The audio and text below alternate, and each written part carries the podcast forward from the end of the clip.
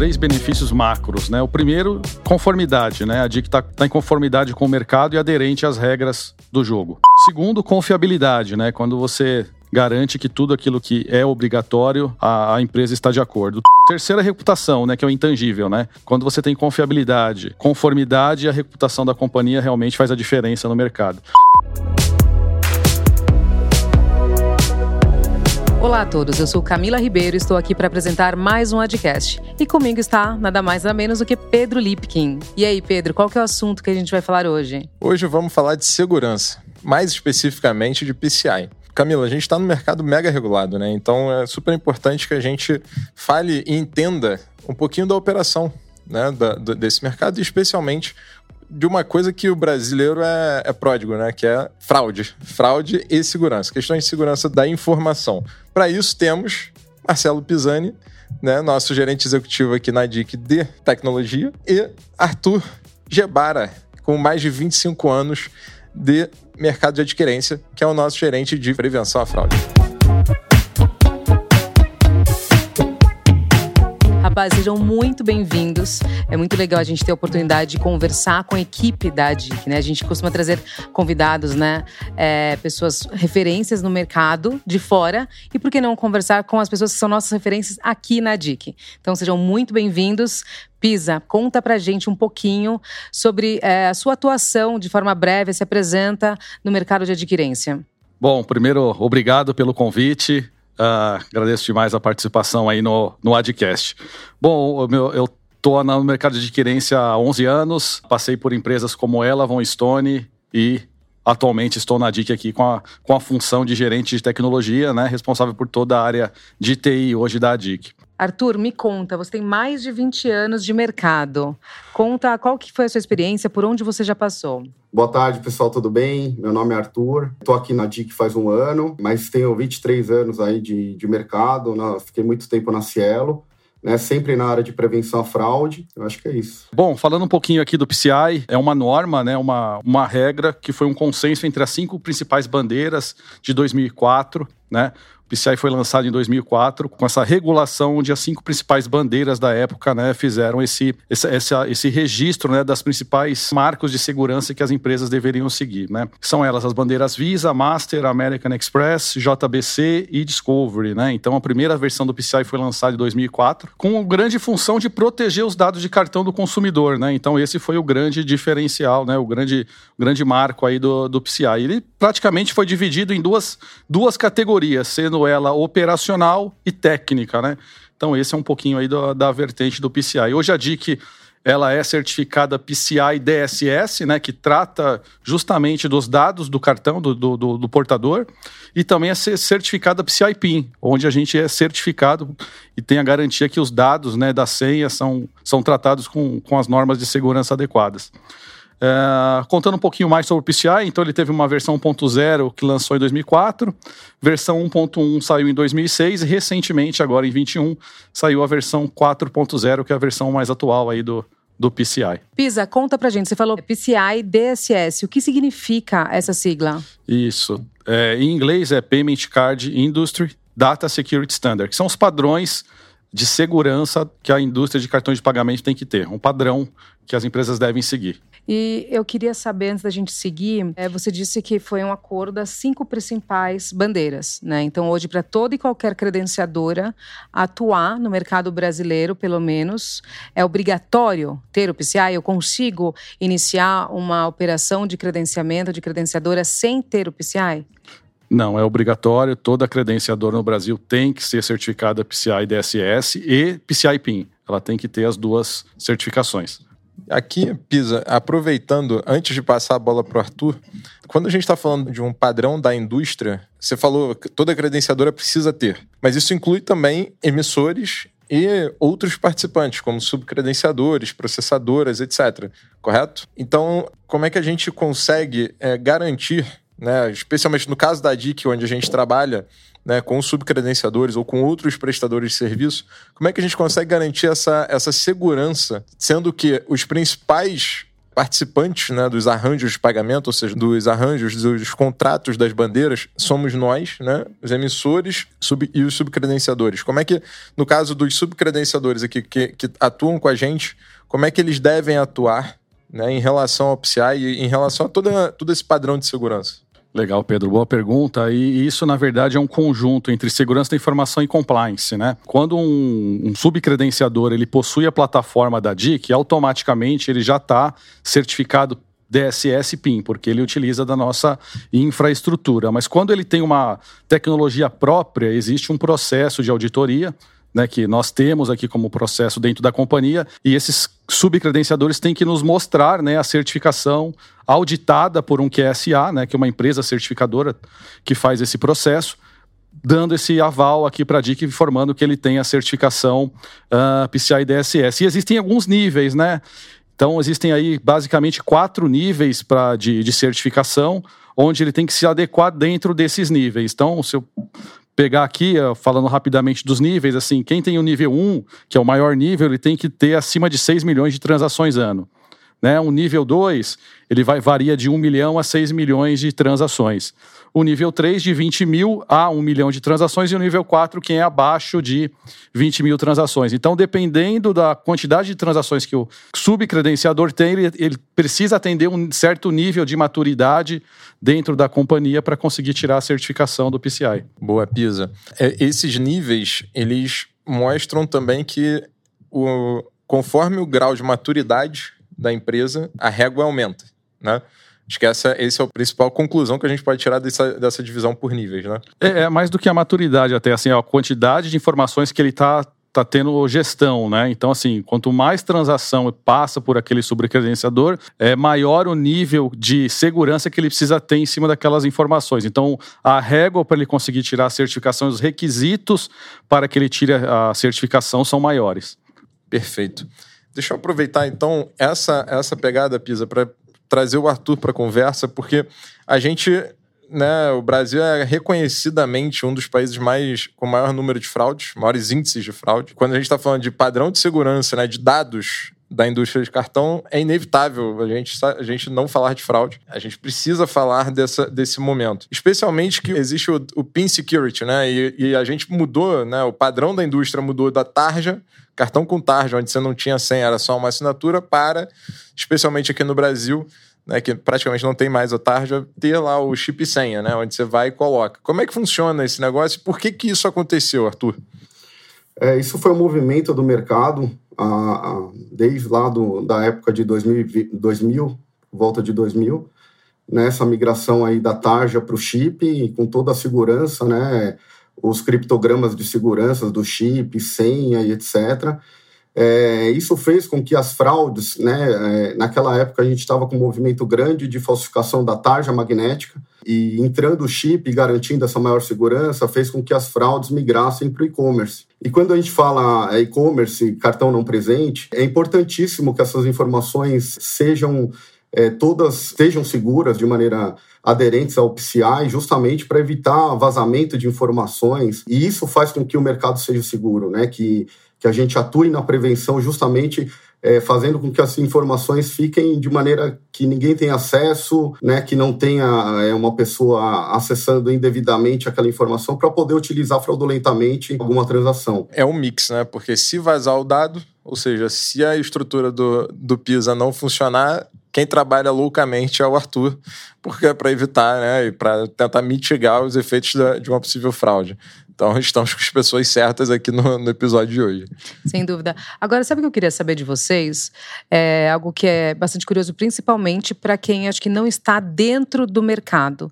A gente está falando em padrão de segurança, a gente está falando que é, são regras, é, obrigatoriedade, tem que fazer a renovação. Eu imagino o quanto de infraestrutura, né, o quanto que se move dentro de uma empresa, se move e se investe para você construir, né? Você tem que se é, adequar para tirar a certificação e se atualizar e ter um departamento ali que está acompanhando diariamente tudo que surge, né? Está envolvido no, não só dentro da DIC, mas é, conectado a todo o mercado para saber o que está saindo de novidades, até mesmo de quanto a fraude, né? Qual que é o investimento? Qual que é a força é, hora homem trabalhada para isso? Porque a gente, quem está fora do mercado fala, nossa, né? Mas são tantas taxas, né? Da maquininha, é, fala-se tanto de taxa de maquininha, tudo isso. Olha o tamanho da infraestrutura, do investimento que é feito.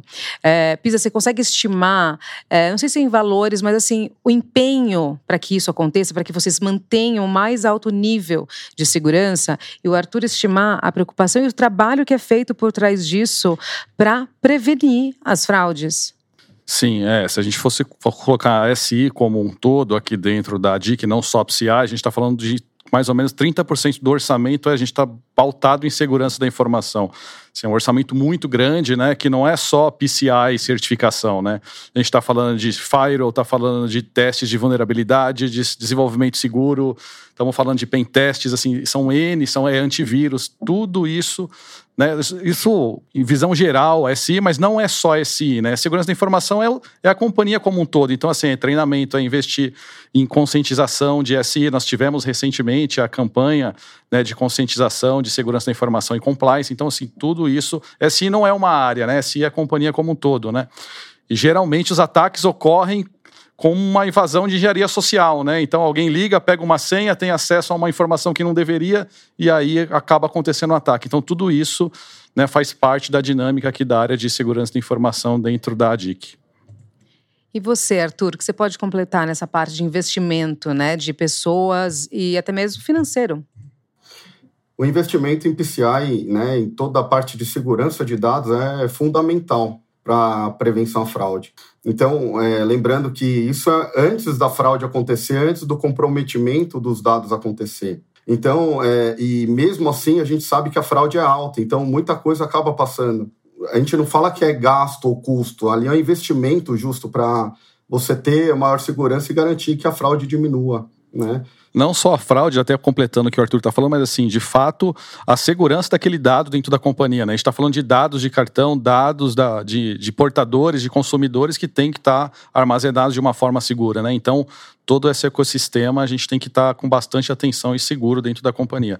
E aí existem vários componentes, né? Por exemplo, o Arthur, só completando o que o Arthur falou com relação à senha, à segurança, tudo isso tem que estar tá regido por um equipamento aqui que a gente chama de HSM, né? Então todas as senhas, cofre de senha, tokenização, existem vários modelos aí para a gente garantir que também a transação via e-commerce seja feita de forma segura. Muito bom. Eu gostei que você pegou uma palavra que acho que é chave é, no nosso mercado, que é ecossistema, né, Pisa? Porque assim, não garante, não, é, não basta só a DIC estar preocupada em fazer todo o investimento, estar atenta, né? Mas a gente se conecta. Só no nosso, é, nosso fluxo de pagamento, de um pagamento, a gente tem, né? Bandeira, emissor, credenciador, subadquirente, tem a loja, né? Ou então o e-commerce para chegar ao portador. Então, assim, só nisso, num processo simples, a gente está falando de pelo menos cinco empresas. Então, há que ter, acho que há uma conexão de confiança, né, com todos os players do mercado, mas eu acho que não, além é mais do que a confiança, porque é muito dado. Quantos, milho... Quantos milhares de transações são feitas por minuto no Brasil? Né? E aí você garante a da DIC. E os outros stakeholders, né? Como que a gente garante? Existe isso, Pedro? Como funciona? Esse é um ponto legal. É uma questão muito de comprometimento. Todos os atores do, do ecossistema têm que estar comprometidos com a segurança do sistema. Né? Não à toa, o mercado tem crescido tanto. Né? 10 anos de crescimento ininterrupto. Por quê? Porque é, a, a, gente sabe, porque tem muita regra, porque tem muito, tem muito processo bem definido e bem conhecido. Então é muito fácil pro, pro portador ou para o lojista, né, para o portador realizar a compra e para o lojista realizar a venda e receber o dinheiro, né, é muito fácil, tem muita confiança. A partir do momento que você tem um vazamento grande de dados, por exemplo, perde-se essa confiança, daí o mercado começa a cair provavelmente, né, graças a Deus, a gente nunca viu isso, pelo menos eu não presenciei né, nesse mercado isso, mas se a gente for pegar em outros, tem uma queda, uma quebra de confiança e gera uma quebra do crescimento desse mercado. Então, é super importante a gente falar desse comprometimento. E não à toa, né, no, exatamente por causa do comprometimento de todos os participantes do ecossistema, esse mercado nosso mercado consegue crescer tanto. Esse é um ponto super importante. Agora, tem um, um, um outro ponto que é a questão, puxando mais para compliance aqui. Existem muitas regras de como agir em todas as situações. É, existem muitas regras para reger esse mercado. Então, para a gente aqui, né, o Pisa falou de, de quantidade de pessoas para fazer né, o investimento em segurança, o Arthur né, investimento em pessoas, em sistema para poder fazer o, o trabalho de, de, monitoramento prevenção, etc. Exatamente por isso. Porque se a, a, gente sabe exatamente quais são as regras que a gente tem que seguir. Né, porque está muito bem definido. Ah, tem uma fraude nova, um vazamento de dados ou, ou qualquer coisa do gênero, as regras acabam mudando, porque aí o mercado se autorregula. Né? Todo, todos os participantes do ecossistema trocam informações e falam: para a segurança não existe concorrência. Né? A gente está concorrendo com um criminoso. Então, esse é um ponto importante. Agora, é, Arthur, eu quero entender, porque a gente está falando muito da nossa estrutura, né? Como credenciadora e ou, também, né, todos os stakeholders, os subcredenciadores. Mas e para os e-commerces e também para quem está com as maquininhas na ponta, né? São antifraude, o 3DS, são ferramentas complementares ou não? A partir do momento que ele está conectado a uma credenciadora, ele não precisa se preocupar? Conta para a gente como se complementam essas ferramentas. Perfeito, boa pergunta. É, o PCI é obrigatório, né? Então, estabelecimento tem que ter, isso é premissa, tá?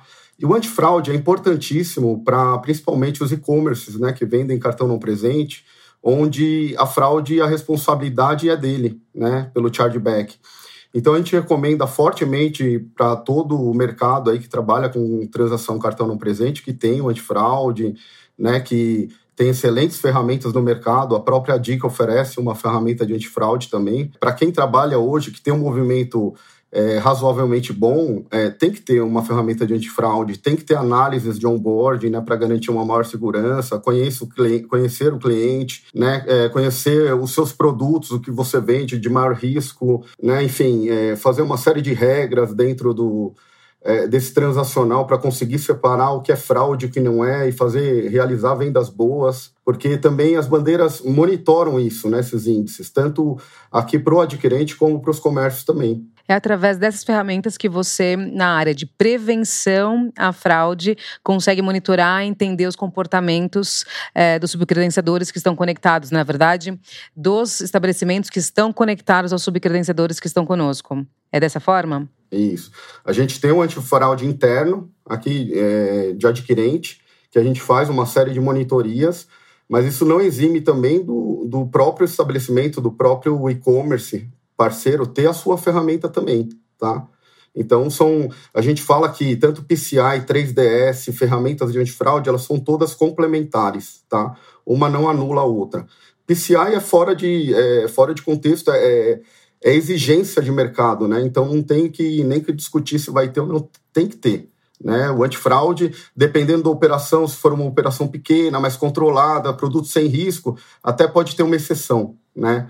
Mas é recomendado fortemente para quem trabalha cartão não presente que tenha uma monitoria em cima do transacional. Excelente, Arthur. Acho que seria interessante a gente tangibilizar um pouquinho, né? O Arthur falou do trabalho dele de monitoria de comportamento, né? Enquanto o PISA trabalha muito eh, pensando internamente questão de processo, estrutura, proteger toda essa governança de, de dados e estrutura, né? De infraestrutura.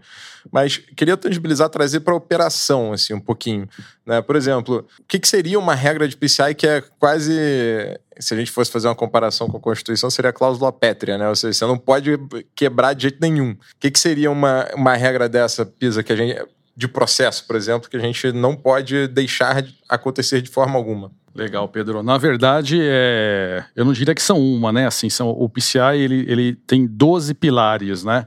Então, assim, dentro desses 12 pilares, a gente não pode, não, não pode escorregar em nenhum deles, né? É importante a gente estar aderente a todos, né?